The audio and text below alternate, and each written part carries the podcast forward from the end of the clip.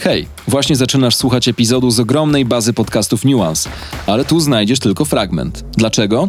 Bo całość jest dostępna wyłącznie dla członków Nuance Clubu, czyli miejsca z nieograniczonym dostępem do podcastów, artykułów, materiałów wideo, wydarzeń i społeczności Nuance, najprężniejszego, niezależnego medium w Polsce. Wejdź na Nuance Club i dołącz do klubu zorientowanych. Klimat. Zaprasza Bartek Czarkowski. Wróciliśmy do Nuance Radia. Po pół roku audycja Klimat ponownie na antenie. Znowu to piątki, trochę później, między 15 a 16, trochę krócej, bo tylko godzina, ale myślę, że to i tak czas, który spokojnie wystarczy na to, żeby co 2 tygodnie podejmować tematy, które są moim oczkiem w głowie, czyli zmiany klimatyczne. Zapowiadając dzisiejszą audycję, napisałem i na stronach Nuance Radio i na swoim prywatnym Instagramie, że to jest program, w którym pozbawiony jestem obiektywizmu, a właściwie staram się mówić wprost to, co myślę, i tak będzie pewnie przez tą godzinę, tym bardziej, że do powracającego klimatu zaprosiłem gości, którzy również bardzo dosadnie potrafią mówić to, co myślą. Ze mną w studiu Jadwiga Klatka i Jakub Jędrak. Witam was bardzo serdecznie. Cieszę się, że przyjęliście zaproszenie do powracającego po krótkiej przerwie klimatu. Jadwiga i Jakub to osoby, które zostały wytypowane do odwiedzin w Nuance Radio, a na co dzień są członkami, no właśnie, zaraz powiemy, członkami czy stowarzyszenia, czy grupy, jak tutaj formalnie to wszystko tytułować, Extinction Rebellion Polska, czyli polskiego oddziału międzynarodowej organizacji, która powstała, i tutaj już wchodzicie wy, w 2018 roku, prawda? Tak jest. Powstała w Londynie w kwietniu 2018 roku i to jest ruch, nie organizacja. No właśnie, to chciałem usankcjonować. Mówimy przez całą audycję do 16 słowo ruch i wystrzegamy się organizacji. A czemu organizacja byłaby tak negatywnie postrzegana przez was? Nie wiem, czy to jest duża różnica. No na pewno nie stowarzyszenie, bo w sensie my nie mamy osobowości prawnej, żadny ruch jest chyba, kojarzy się z czymś bardziej właśnie oddolnym, masowym, spontanicznym, takim wolnym, i wiele z osób, które działa w tym ruchu, też działa na przykład w innych już wtedy stowarzyszeniach czy NGO-sach, mówiąc z angielska, które się zajmują ochroną środowiska, ale większość osób nie robi czegoś takiego. Po prostu ich pierwsze zetknięcie z takim aktywizmem środowiskowym mogło być właśnie w Extinction Rebellion. Czy to jest ruch, w którym większość osób, możemy się trzymać tej międzynarodowej struktury albo polskiej, jak już wolicie, do którego dołączyły osoby, które rzeczywiście miały już wcześniej coś wspólnego z różnego rodzaju organizacjami pożytku publicznego, NGO-sami i tak dalej? Nie, ja myślę, że nie, że zdecydowanie jesteśmy jakoś ewenementem w tym i że w ogóle katastrofa klimatyczna sprawiła, że bardzo dużo osób, które nigdy się nie angażowały ani politycznie, ani obywatelsko, nagle stwierdziły, że są gotowe poświęcić jakąś część swojego życia bądź całe życie na aktywizm. I dochodzimy do clou. Jesteście tutaj dlatego, że Extinction Rebellion to ludzie, którzy mają dość tego, czego nie robi się dla dobra planety. I to, czego nie robi się, to jest chyba najistotniejsze, bo u podstaw waszego ruchu są 3 takie filary. Jednym z nich jest przekonanie, i to sobie też zaraz wytłumaczymy, polityków i mediów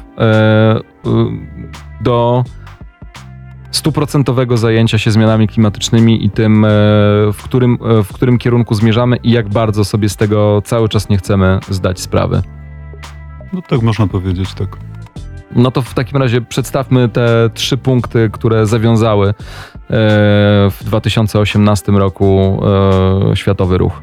Myślę, że ważne jest tutaj, żebyśmy rozdzielili jakoś te punkty, które nas łączą, na nasze postulaty, i myślę, że o nich mówisz, bo rzeczywiście są 3 postulaty i są jeszcze nasze zasady i wartości, i to też są rzeczy, które jakoś nas łączą i one też... Zacznijmy od postulatów, potem o wartościach, które też mam tutaj wyszczególnione. Jasne. No to nasze 3 postulaty to po pierwsze mówcie prawdę, domagamy się ogłoszenia alarmu klimatycznego dla Polski, Domagamy się tego, aby w mediach i w szkołach był obecny temat katastrofy klimatycznej, aby była mówiona prawda o skutkach, które prowadzą do katastrofy klimatycznej, o przebiegu katastrofy i o możliwych konsekwencjach.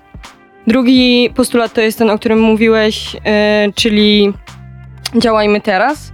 I to jest postulat, który mówi o dekarbonizacji Polski i o odejściu od węgla i zeroemisyjności do 2025 roku. I trzeci postulat to jest ponad polityką, w którym domagamy się ogłoszenia panelu obywatelskiego, który to panel miałby podjąć wiążącą dla rządu i dla społeczeństwa decyzję o tym, w jakim kierunku ma iść dalej polityka klimatyczna. I to są, Jakub, bo widzę, że...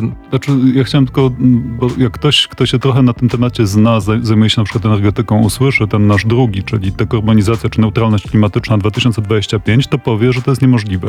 No i w obecnej logice, w obecnym paradygmacie to rzeczywiście jest niemożliwe. Żaden polityk tego nie powie. Natomiast to nie myśmy właściwie wymyślili coś takiego, tylko to jest logiczna konsekwencja tego, czego my potrzebujemy z punktu widzenia fizyki atmosfery, z punktu widzenia tego, na jakim etapie jest już zmiana klimatu, żeby mieć jakie takie szanse wyjść z tego cało.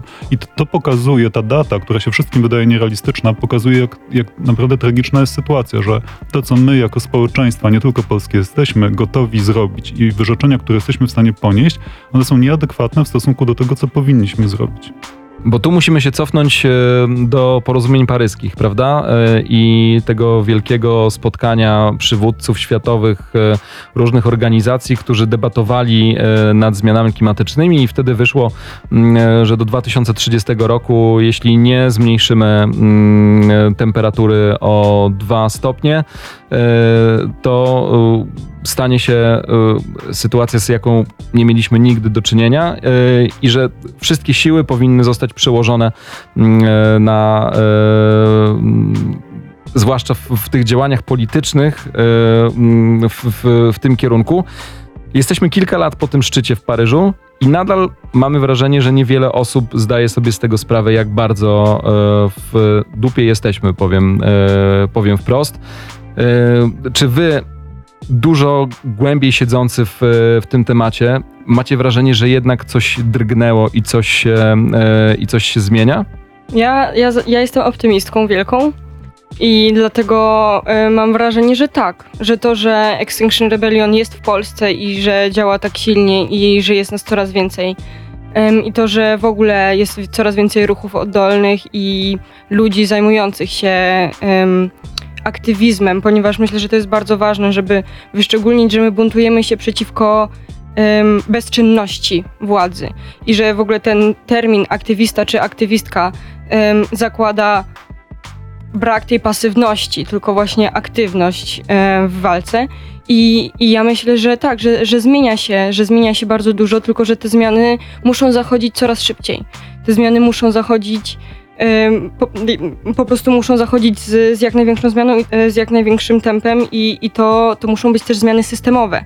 Bo to, że ja się cieszę z tego, że nas jest dużo i że oddolni ludzie jakoś powstają i że świadomość chociażby jest coraz większa, to ma się nijak do tego, ile my produkujemy i tak do atmosfery tlenku węgla 4 i myślę, że Kuba też może trochę powiedzieć o tym więcej, jak to wygląda na liczbach. Znaczy ja jestem sporo starszy od Jadwigi, dlatego chyba jestem już jakby mniejszym optymistą i może to jest kwestia właśnie pokoleniowa, może to jest kwestia tego, że ja się też trochę tym zajmuję publicystycznie, w sensie piszę o zmianie klimatu i uczę się od ludzi, którzy się na tym znają i zajmują zawodowo i to jest tak przygnębiająca wiedza, że właściwie na optymizm nie zostaje wiele miejsca.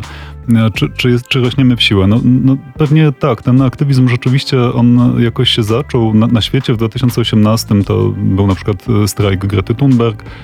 Też w 2019 się dużo działo i katalizatorem były bardzo upalne lata, między innymi 2018-19. To jest bardzo takie znamienne, że my się mobilizujemy wtedy, kiedy widzimy niebezpieczeństwo naocznie, namacalnie. To jest nasz taki ewolucyjny mechanizm, więc jak jest chłodno, to nikt nie myśli o zmianie klimatu, prawda? Ale na przykład zima, którą mieliśmy w tym roku bezśnieżna, powinna u wielu ludzi zapalić taką czerwoną lampkę, że coś jest nie tak. Tak samo właśnie te gorące lata. No, natomiast tak jak Jadwiga mówi, no dalej to trudno powiedzieć, jaka jest świadomość społeczna. No dzisiaj na przykład teraz, kiedy my rozmawiamy, niedaleko od nas, pod Sejmem, najprawdopodobniej Inga Zasowska, młoda osoba i popierające ją osoby też strajkuje dla klimatu. To jest kolejna odsłona po zeszłorocznym takim pierwszej odsłonie tego strajku Ingi. Strajku dla klimatu to jest troszkę wzorowane na Grecie Thunberg, do czego Inga sama się przyznaje. No i pytanie, ile tam będzie osób, dlatego o tym mówię. Czy tam będzie 15 osób, czy 20 i ile powinno tam być osób? Ile osób powinno z nią razem demonstrować pod Sejmem, czy siedzieć i pokazywać, że ta sprawa, o którą ona walczy, o którą ona próbuje apelować do polityków, jest najważniejszą sprawą, bo to jest kwestia egzystencjalna.